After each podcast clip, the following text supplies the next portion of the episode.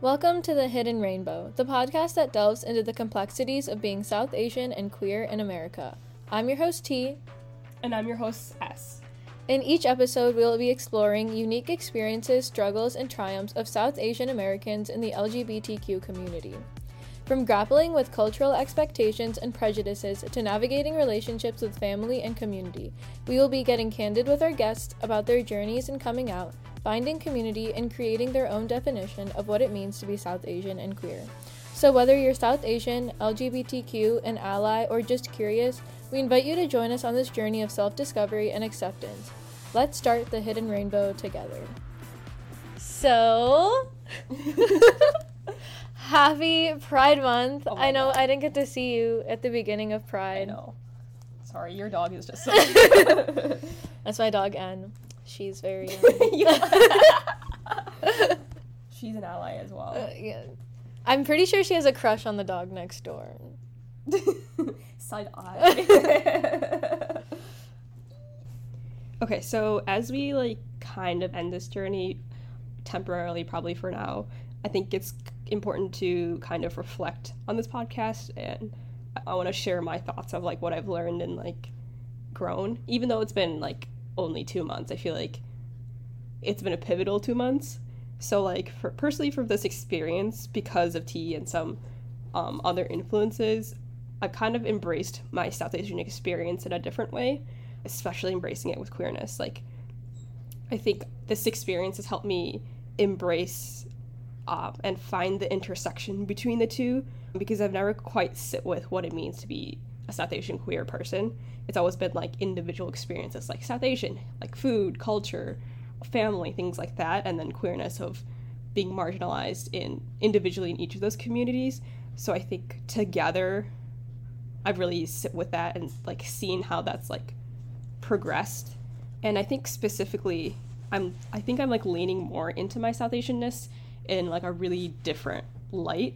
I think so it's not just the acceptable qualities that people have deemed cool, but also the ones that people have made fun of, at least in my childhood. Like one example I can think of concretely is that like clean girl aesthetic where it's been like we were ostracized for having coconut oil in our hair or like having that slicked down look and even recently i've like started to put coconut oil back into my hair and like embrace that aspect and i just i think this has pushed me to like crave and want more south asian content and representation and furthermore more south asian queer um, representation do you have any like thoughts on that Yeah, so I think all of what you've said is amazing, and I'm really glad that you decided you wanted to do this with me. And I'm really glad I met you again in college. Meeting you and C and some of the other South Asian queers was really eye opening. And after some experiences prior to that, I felt ostracized and I never felt like queer enough or gay enough. And I was kind of like mentally stuffing myself back in the closet and being like, well, if I don't meet these certain criteria of what somebody is supposed to act like or look like and do, I guess I'm not queer. So upon meeting like you and C and some other people, I really started to understand like the intersectionality of our culture, our race, our values, family, and what that means in the queer community. I don't think that it's something that a lot of people think about often, but after seeing how other like qu- quote unquote queers of color were feeling, I saw that this was a universal experience of just like not quite fitting the mold of the image of what a queer person looks like. And we bring very different aspects to the table, and I think that it's important to address that, which is why I felt like making this podcast was necessary. Representation matter, culture matters, and different identities matter. So I wanted to end that with saying you matter It's about acceptance, education, and love, and this podcast was made to make you feel seen and understood.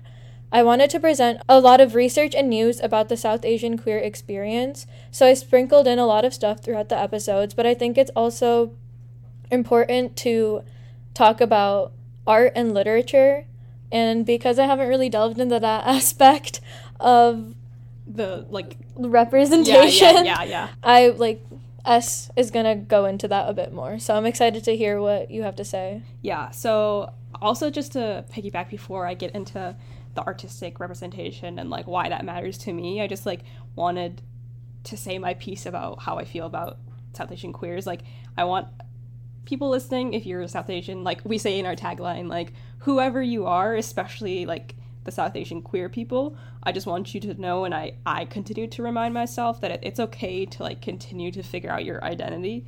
Like you're not selfish. You're not like a privileged little kid who like like our sometimes our parents or community likes to tell us like it's totally valid to figure out our identity and figure out where we place in the world and develop that and break through that generational trauma that tells us all you have to do is work and not think about anything else. So I just and I think at, because like at the end of the day the only person who can take care of yourself and like know yourself truly is yourself.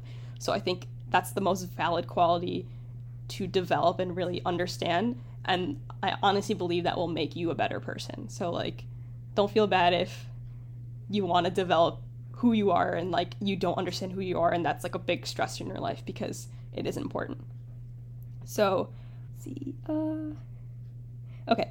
So now my piece about like arts and like why this episode is important to me and like why I wanted to end this episode off is I realize I like throughout my life and I think like around COVID that like the way I connect with the world is through the arts. And I, what I realized is I, what I want to do is like share the South Asian queer artistic experiences that have allowed me to feel heard and seen with other brown queers. But this is kind of selfishly for my South Asian queer women and non-binary folk. I just feel like I feel like a special connection with those folks because we I like there's so many uh, like factors against us like there's so many marginalizations against us so i just want to like really shout us out and help us find a community through the arts. And i also just want to shout out the brave brown queers in media who are able to forge through the cultural barriers and speak their truth. And my wishes are for south asian queers to find that community with south asian queers like how we find community as being brown in the us or the western world and also one day like gain a voice to speak our needs and be selfish to share and re- revel in our identity. I know that's like a lot. but okay, so now onto like the happier stuff or like what just to like give out recommendations. I think I'll I just want to like share some South Asian queer artists, authors, and music musicians I consume. Just a disclaimer: it might not impact you the same way it has for me, and like you might not identify with how they identify with but i think just being aware that there's like plethora okay not a plethora there's there are some resources and like some avenues to find representation is comforting to know. Okay so i think i will start chronologically of like how i delved into the experience. So musicians first. Before the podcast i was listening to the artist i'm going to talk about today because like music is very deep and like it is such a big part of my personality, which is probably why I wanted to find some artist who spoke my truth or at least like could understand a little bit. And even it's not it's not about even like talking about my experiences, it's more about just seeing South Asian people represented in different jobs, to be honest, because I think there's like that stereotype that we're only in STEM fields and it's like refreshing to see us part of like different industries and especially for me the music industry. So i know like bollywood and like or whatever regional music you've been exposed to as a kid has existed and it's like very nice to have but i think for people especially who live in the western world or in america it's good to see our roots or like our cultural impact get, being a part of that. So like having south asian american queer artists that's like so many ad- adjectives.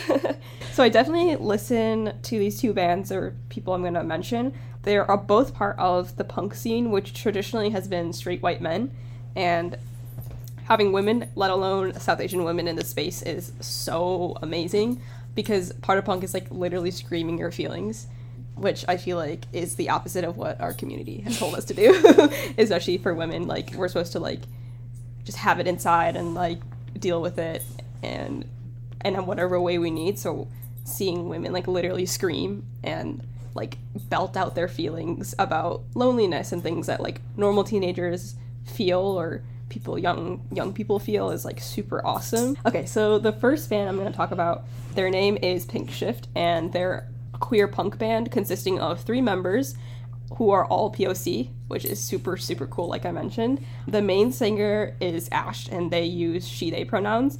Their name is Ashrita, but I think they prefer to go by Ash. And this could be incorrect info, so like don't slander me, but I think there was like a news article that they were supposed to go to med school at like John Hopkins or like one of those schools, but decided like, nah, I'm gonna follow my dreams and become a singer. And I just think that's like actually so cool. Not that that's like my dream or anything, but I, I just feel it's it feels really cool to see someone again like follow music, follow an artistic endeavor when it's been told so much in our life that you're not gonna that's not gonna get you any money. And like that could be true but for them to like follow their dreams and try this and at least like write some music is also is just super cool. So some song recommendations just to get you started and like this could totally not be your vibe and i totally get that. But i think it's just like it just would be nice to have like them on your radar.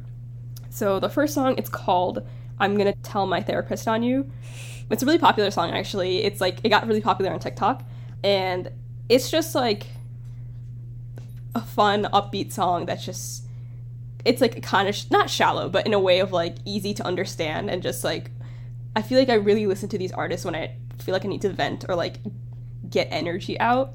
And then the second song is a song called In a Breath and this song for me is like it's kind of the opposite of punk where it's it's a piano background and it's very quiet or quiet not quiet but just like it's very powerful and for me it kind of makes the world stop and just like understand the lyrics and speaks to like what I have to what I feel sometimes. So and I actually like found this group like after listening to another POC queer group, but it was like this one really stood out because the main singer was a brown person and I actually got to see them in concert, which was like super amazing.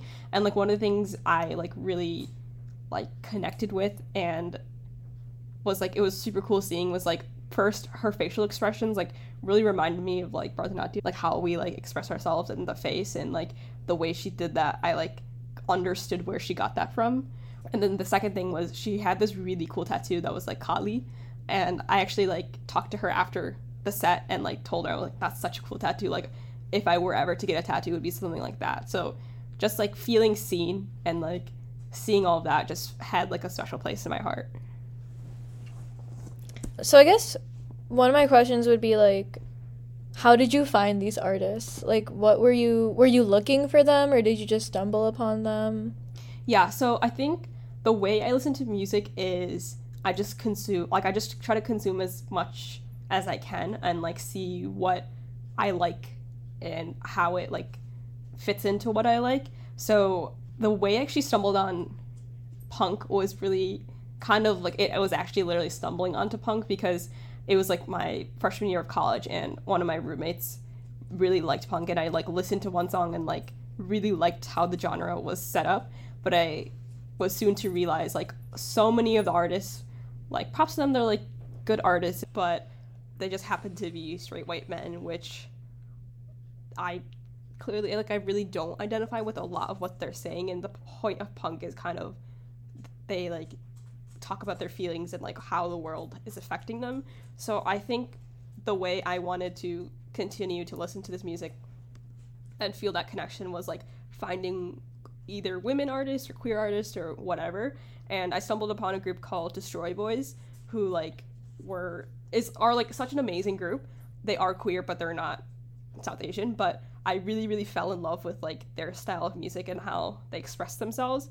And then from there, I just looked at like related artists and was like, oh, Pinkshift, I've never heard of this. And then I like look into the band a little bit more, and I was like, oh wow, like this is so cool. There's like a South Asian person, and I think just like it was all like per chance. It wasn't like I was actively seeking out. But one of the cool things that the main singer did was compile a list of South Asian musicians and put it in a playlist. And I was like, this is really cool because I instead of me having to like specifically seek out and see like what I like, it's already there. And I think that's a really cool thing that like Ash did for the community and it's like only specifically for our community and I think that's a nice thing to have. So Yeah. I know for me, like when I find South like I stumble upon a lot of South Asian artists on Spotify and stuff.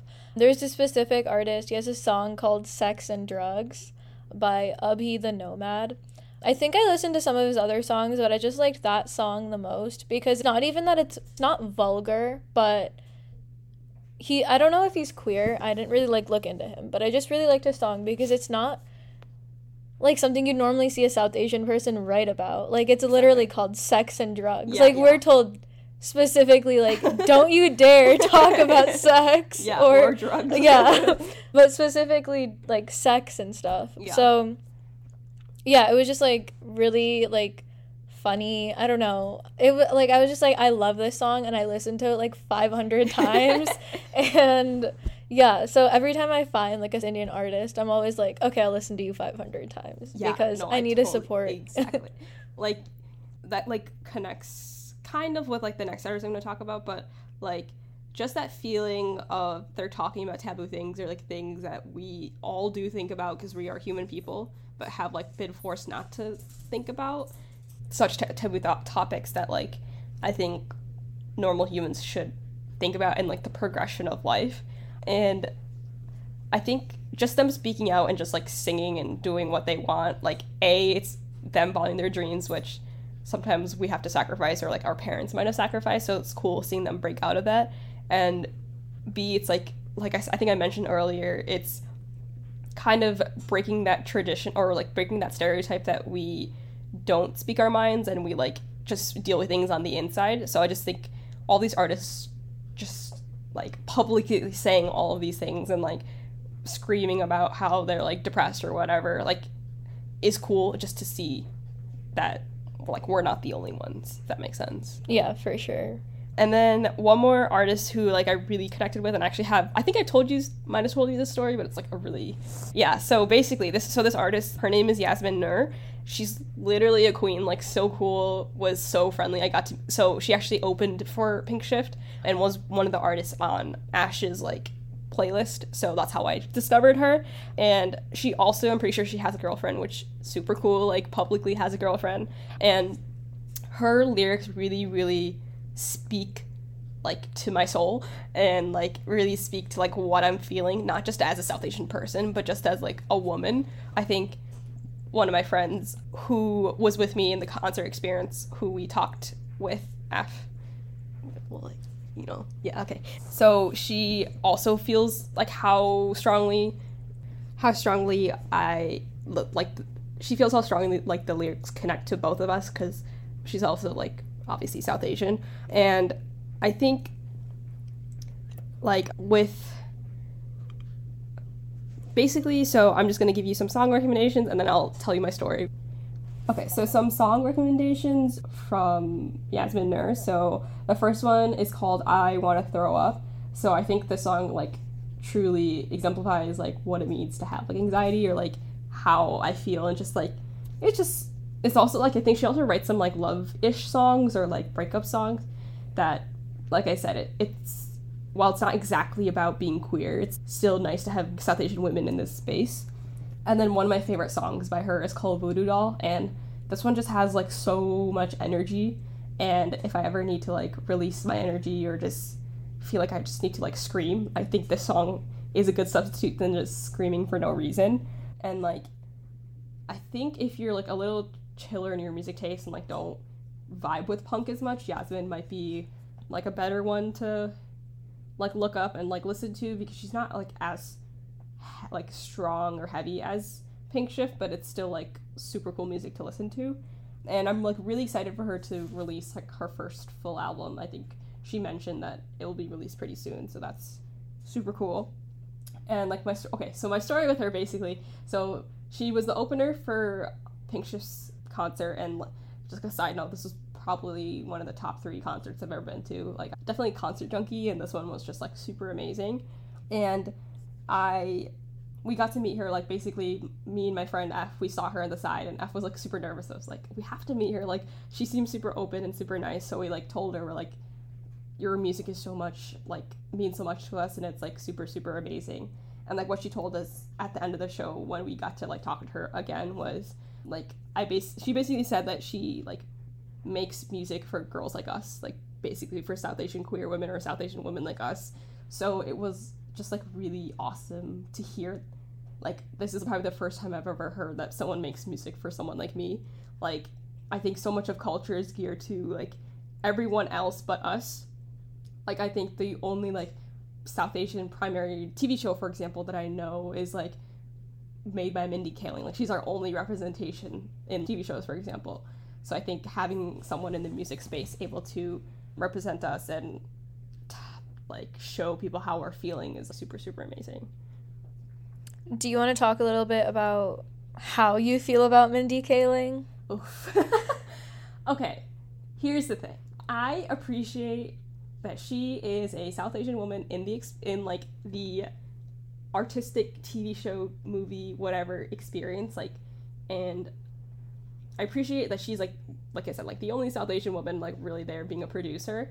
However, I think her stories are very one dimensional and like oftentimes set and make South Asian women look kind of weird. And like if that was her experience, I don't want to blame her for that. Like that's your high school experience, but I just think in today's day and age, the way she writes is like not how like Gen Z thinks at all. Especially like, for example, Never Have I Ever.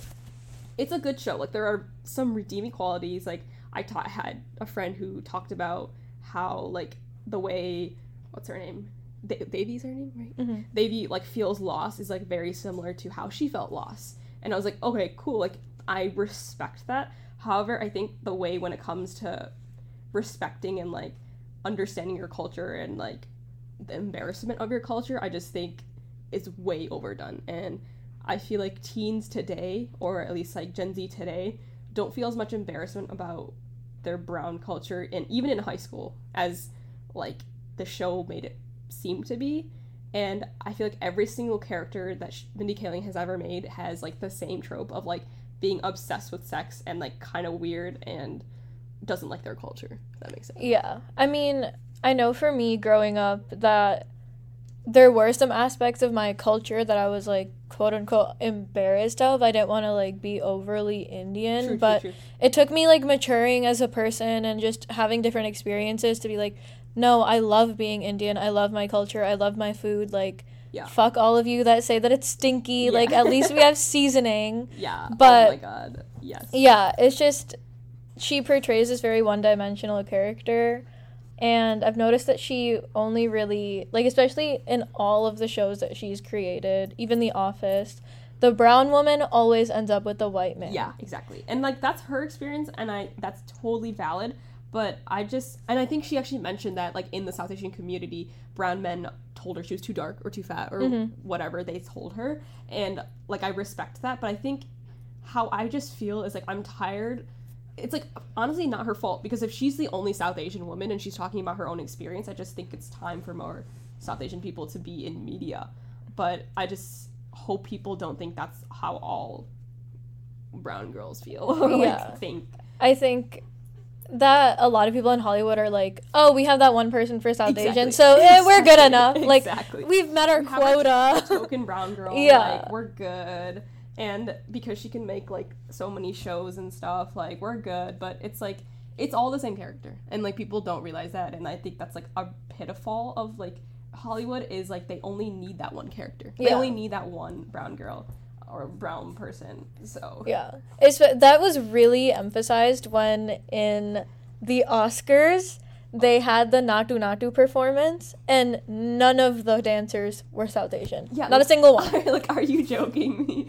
Like, it's so funny because brown people are so good at dancing. Yeah, but no one like realizes that, or like, I just I just think there's a lack of integration of South Asian people in media, where like they don't understand anything other than like racism or like they're just like you guys like the the problems you guys have or like people think your food is too stinky or like people like think your culture is to like home and community related. Like there's just like these small stereotypes that they all think, but they cannot branch out and think that we've grown up or like we have other things that we can contribute. Yeah. Which is why I kind of like I hate the in any kind of like any person of color when they add a person of color or a queer person in a show, their entire personality is their culture and their queerness if they're queer. Yeah. And they never mix the two. Like it's very rare that they'll have like a brown queer person or like any other person of color that's also queer or something like that. Yeah, and it's like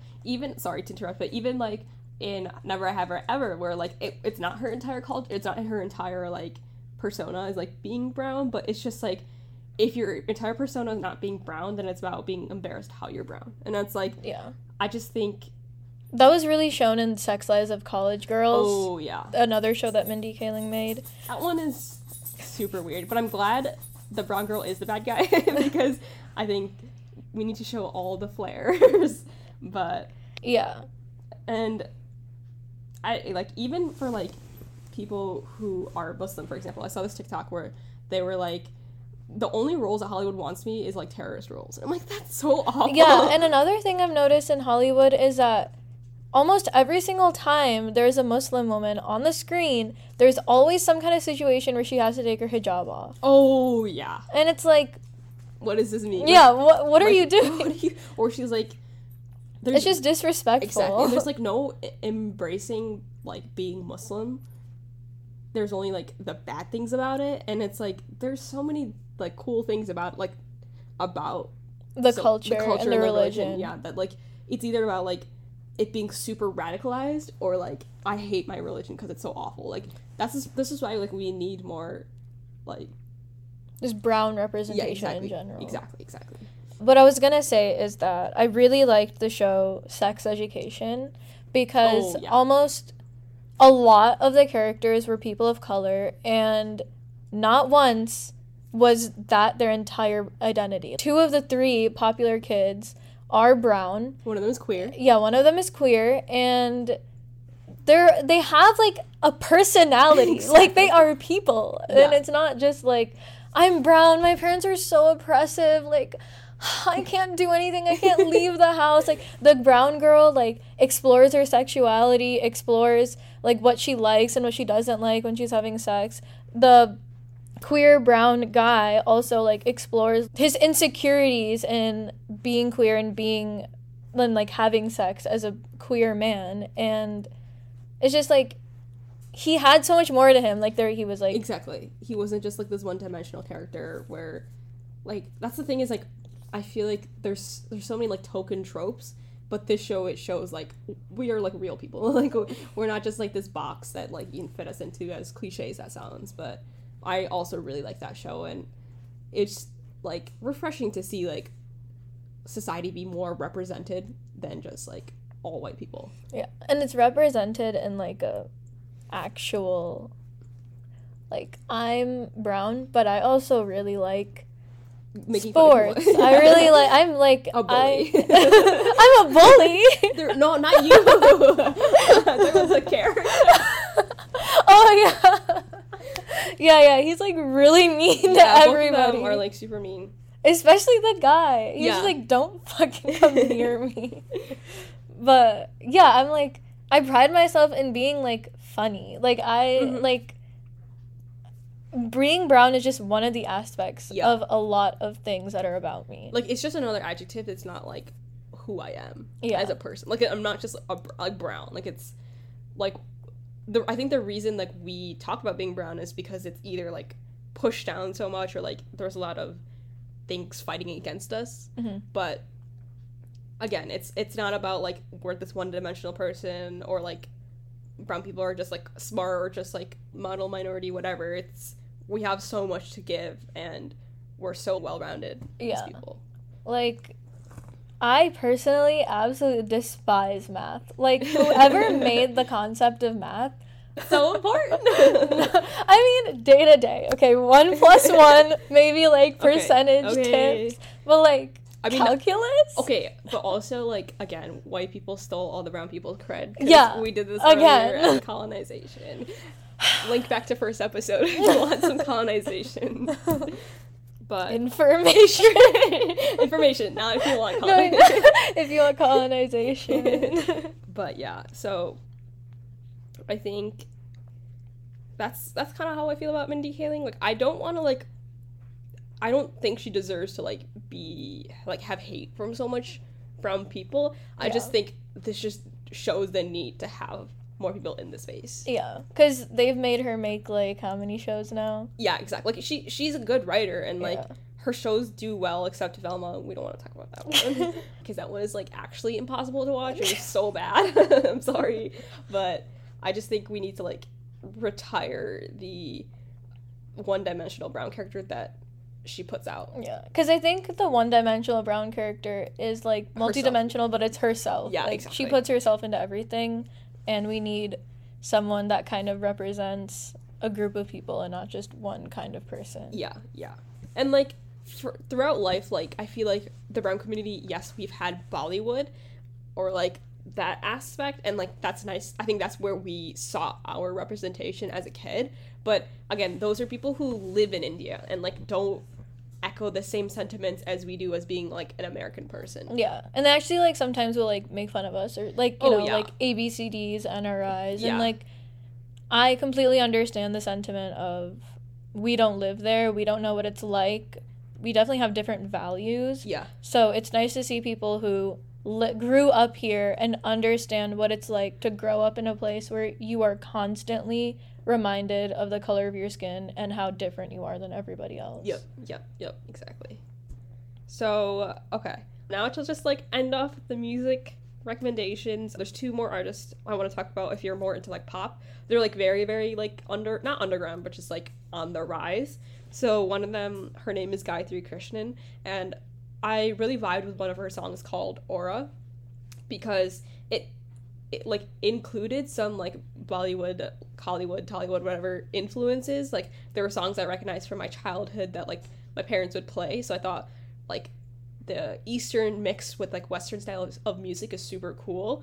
I think I really really enjoyed that because as a kid we'd I not made fun of, but like I at least was like afraid to share that aspect of Eastern style music, Carnatic music with people who didn't know what that was because I like specifically remember one one time in class like some kid like did make fun of it. It's probably because they didn't understand or like it just sounded silly to them, but I think that has always put now or that at that time that put a fear in me that people would make fun of my culture and like music in that way. So it's cool seeing this this kind of mix of vibes.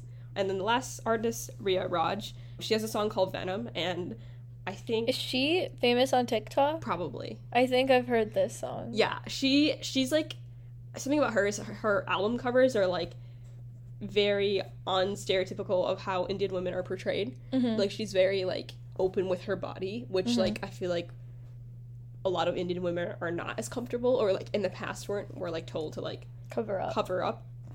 And that's a whole other story, but it's just You can link to that in the colonization episode once again. but I I think super she's she's also super cool. And I'm like looking forward to seeing her grow a bit more and like listening to her more. Yeah.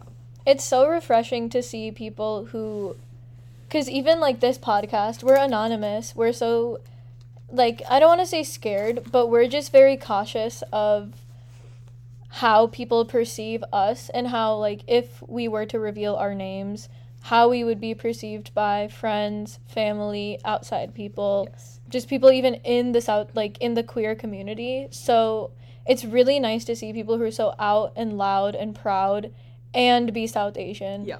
and mix all these cultural values and really combine the intersectionality of race culture and sexuality in music and literature Yeah, exactly. Like it's I think you put it perfectly where like a part of me wishes this wasn't just hidden. Like I wish at some point in my life like I can be as open as these people because this identity I'm still tr- trying to figure out why, but like it's just so important to who I am being South Asian and also queer. So I just like am very appreciative to these people who are like telling their stories through music and through literature and just like finding ways to connect with brown queers. Yeah. Because I know for a fact that like these people in their lives like have haters Oh, close to them yeah, could be because their- of like their profession Yeah. and what they're like choosing to put out into the world and if they ever hear this podcast which i don't know if they Oh would God, but like wish. we really appreciate you going out of your way to represent such a big demographic of people that are hidden yeah, are whose voices, um, because of life circumstances and also cultural values, are not able to have their voices be amplified, and also just because of racism. just sprinkle that in there.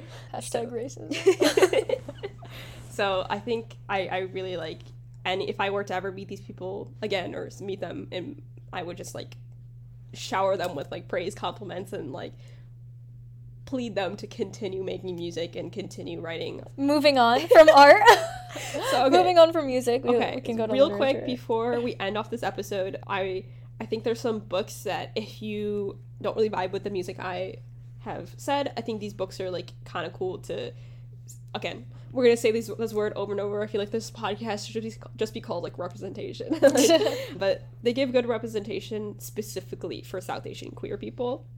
So first there is so basically after this like after the start of this podcast this was part of my my my third my like journey to find more south asian media after music so i'd like delved into books because i do like to read and i actually like went to india really recently so i needed some of this entertainment to like keep me just like vibing so and part of this journey i was like why not like read South Asian queer books if I can find them? Like I feel like that's super super cool. Like I've never like actually read one. So here are some books that I like read on along the way.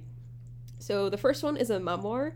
It's called We Have Always Been Here and it's about this refugee from Pakistan who came to Canada and was kind of forced into an arranged marriage and then they escaped it and basically this is their queer journey of like how they discovered themselves and like really chose their own career, chose their own life, and like really made strides for themselves. So the author's name is Samra Habib. So she's a really, or she or they, sorry if I misgendered them, but are a really cool photographer that like won a lot of awards for bringing awareness to like Muslim queer people. And I think with their story, it was about refinding religion because so many times they felt like once someone became queer, they kind of let go of being Muslim, but sh- they found that the Quran had like a lot to give and wasn't and like Islam isn't not it's not supposed to be a religion that closes people out like her.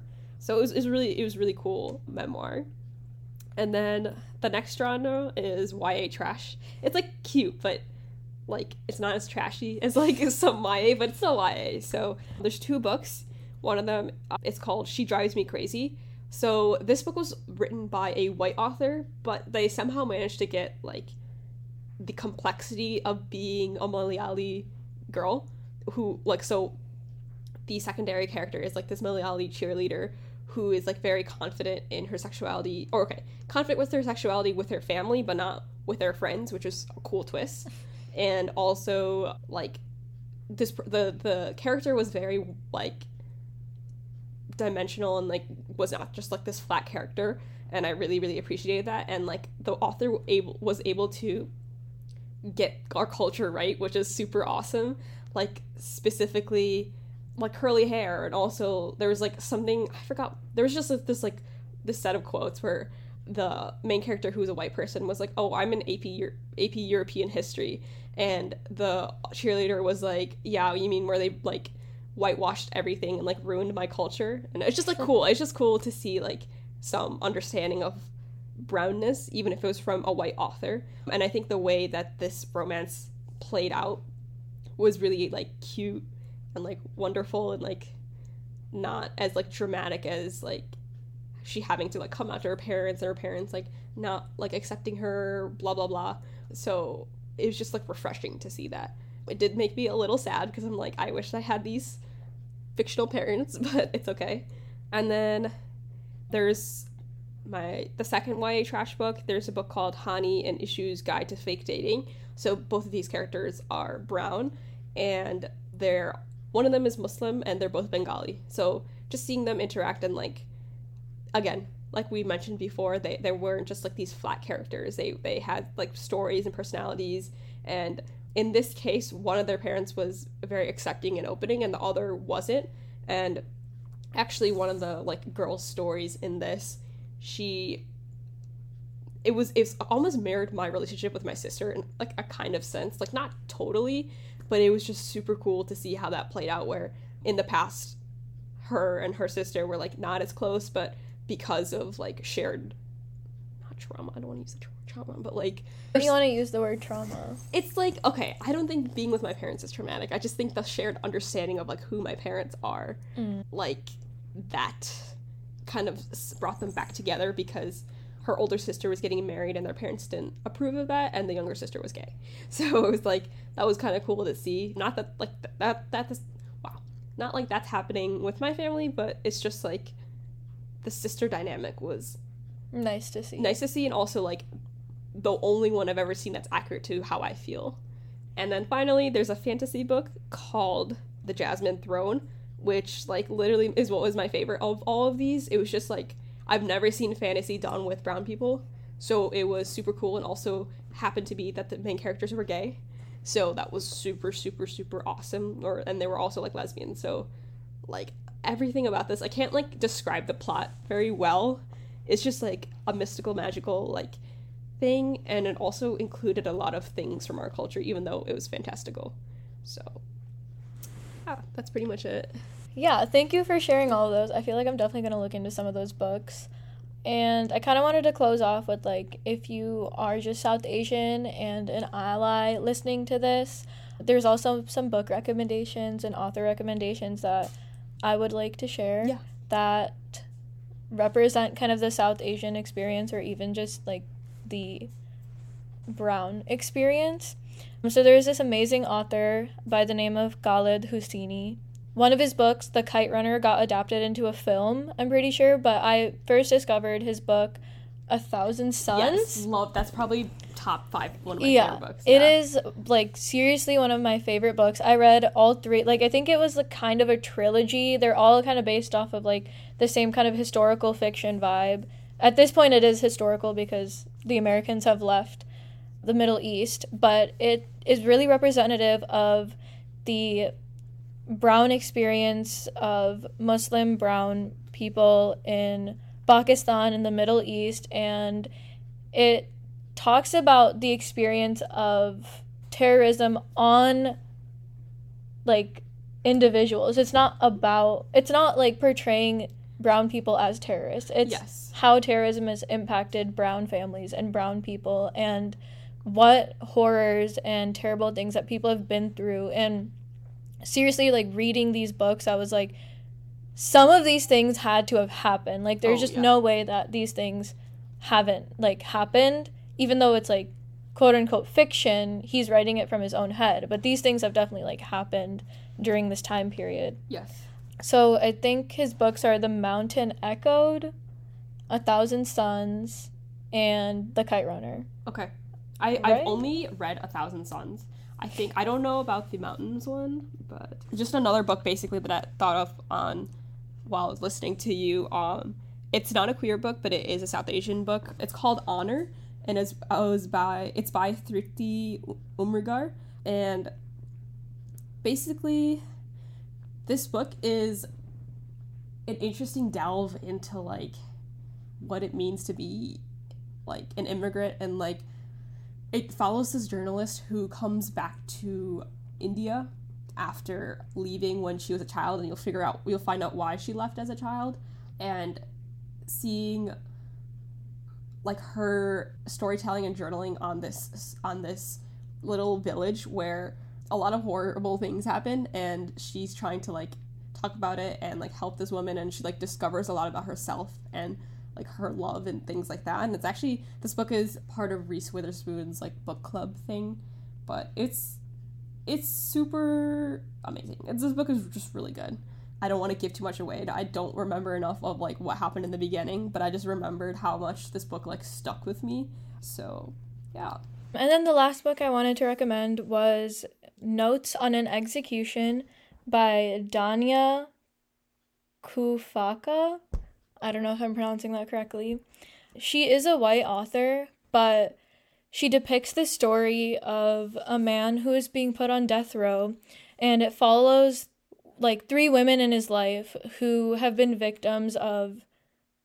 Well, okay, there are three women in his life who kind of explain why he ended up the way he did, or they are victims of his violence. So basically, one of the women, she is a brown, like she's half white, half brown, and throughout her entire childhood, it kind of depicts how she was put in the foster care system with this boy who ended up being a serial killer, and it just follows her struggles of being a person of color, especially a brown girl in the foster care system, and how traumatizing that was for her because there was absolutely nobody that she could like talk to. There was nobody that like looked like her or was experiencing the same things as she was or to explain her culture to her. So later in the book, she is trying to like rediscover who she is and kind of research and learn more about her culture and her father.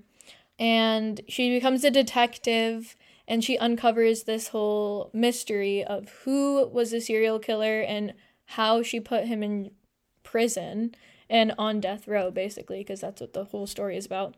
But I really liked this book because there's a huge like lack of discussion about South Asian children in the foster care system. So it really touches on the impacts that foster care has on South Asian children and how they grow up. That's really cool. I think you've made me want to read this book. Just I think that's um, an interesting point to bring up. Like there's so many aspects of the world that we forget South Asian people are struggling and going through like gender violence and being in foster care and other things like that. So any media that shines a light on that and like helps me understand at least like what that's like and how I can empathize with them is like really is what I like really want to seek out. Yeah. So what would you like to say to conclude our mini series? so sad. I I hope this is not like the last episode we ever do. I think for now we're gonna call it um like put a pause on this. Um, but I've really really enjoyed this experience. Just talking with people and like listening to their stories, specifically people who I can like identify with. I think T kind of mentioned this earlier and throughout the podcast that finding people who are part of the South Asian community was took a long time and I hope this podcast really allows other people who feel this way to like at least know that their stories and their feelings are like not just their own. Like you have other people who feel a similar way and I hope you can find community while like you might not know us in person you at least have this community of people who are willing to speak speak uh, for you and like help advocate for South Asian queer rights. Yeah. I'm so glad that this podcast came to life. My goal was to do six episodes. I wanted to make a mini series and talk about various communities within the South Asian queer identity. It's super cool how this started off more as a school project. the school I go to is predominantly white, and I was in this class about reproductive justice. And the professor made it a point to bring in voices of color and perspectives of color, but they consistently left out the South Asian perspective. And it was something that I talked to them about, and they were like, yeah, I might try to, you know, put some more perspectives into the curriculum, but this project, this was my final project, is what the first episode was was super important to me because it was just an accumulation of what what I had been asking of from this course for the entire semester. And at the end of the day, I made my own perspective because I was like there needs to be something. There needs to be more resources, more research, more art, more literature, more everything that talks about the South Asian queer experience, the South Asian experience in general, South Asian reproductive rights, South Asian culture, and like racism against us, and I think yeah, this podcast really helps bring things back to the surface because we've always been here. Like we've been here for a good amount of time, and so many people of so many people we mentioned have been doing their work diligently and trying to get that representation. So like any work to help bring it more to the surface and like have us and like allow us to have more of a voice and let be less hidden is I think a win for any for our community. So I think I'm glad to be part of this experience. I I'm glad to like be able to like shout out as much as I can like who I am and what I feel and I hope that really connects with people who don't have that same resource. yeah. So if this is the first episode you're listening to, for some reason you just went straight to the last one. There is a lot of resources in almost every single episode of resources of how to come out to your parents, different organizations that advocate for queer rights in India, organizations that advocate for coming out to your parents and how they can help with that and therapy that's associated with being South Asian and queer and how that can also involve therapy within the family as well. We brought on a lot of amazing guests, and I'm so happy that they all agreed to share their experiences. So, special shout out to all of them. Thank you Yeah, so much you so for much. coming on. And teaching Being us a lot of, vulnerable. yeah, and yeah, and like I think I find so much value in listening to other people's stories, but when there's no avenue for them to tell their stories, I'm glad we were there to like help provide it for them. yeah. So, yeah. So, maybe one day the hidden rainbow will be the revealed rainbow. maybe we'll come We'll out and tell you who Well, we are.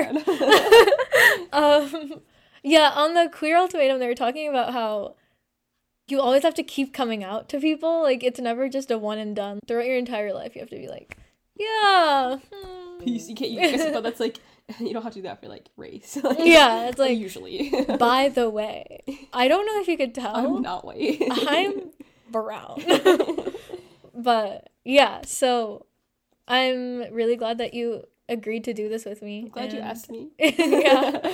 and I hope maybe in the future we'll have like a anonymous Instagram or like email or something if people are interested. I don't know how they would let us know, Yeah. but I hope this is helpful for all of you. Yeah. And I mean, if we do end up making an Instagram or something, well, you can let us know what we could, we could have done better and what you would like to see in future episodes if that ends up happening. yeah. So, yeah. Thanks for listening. Bye.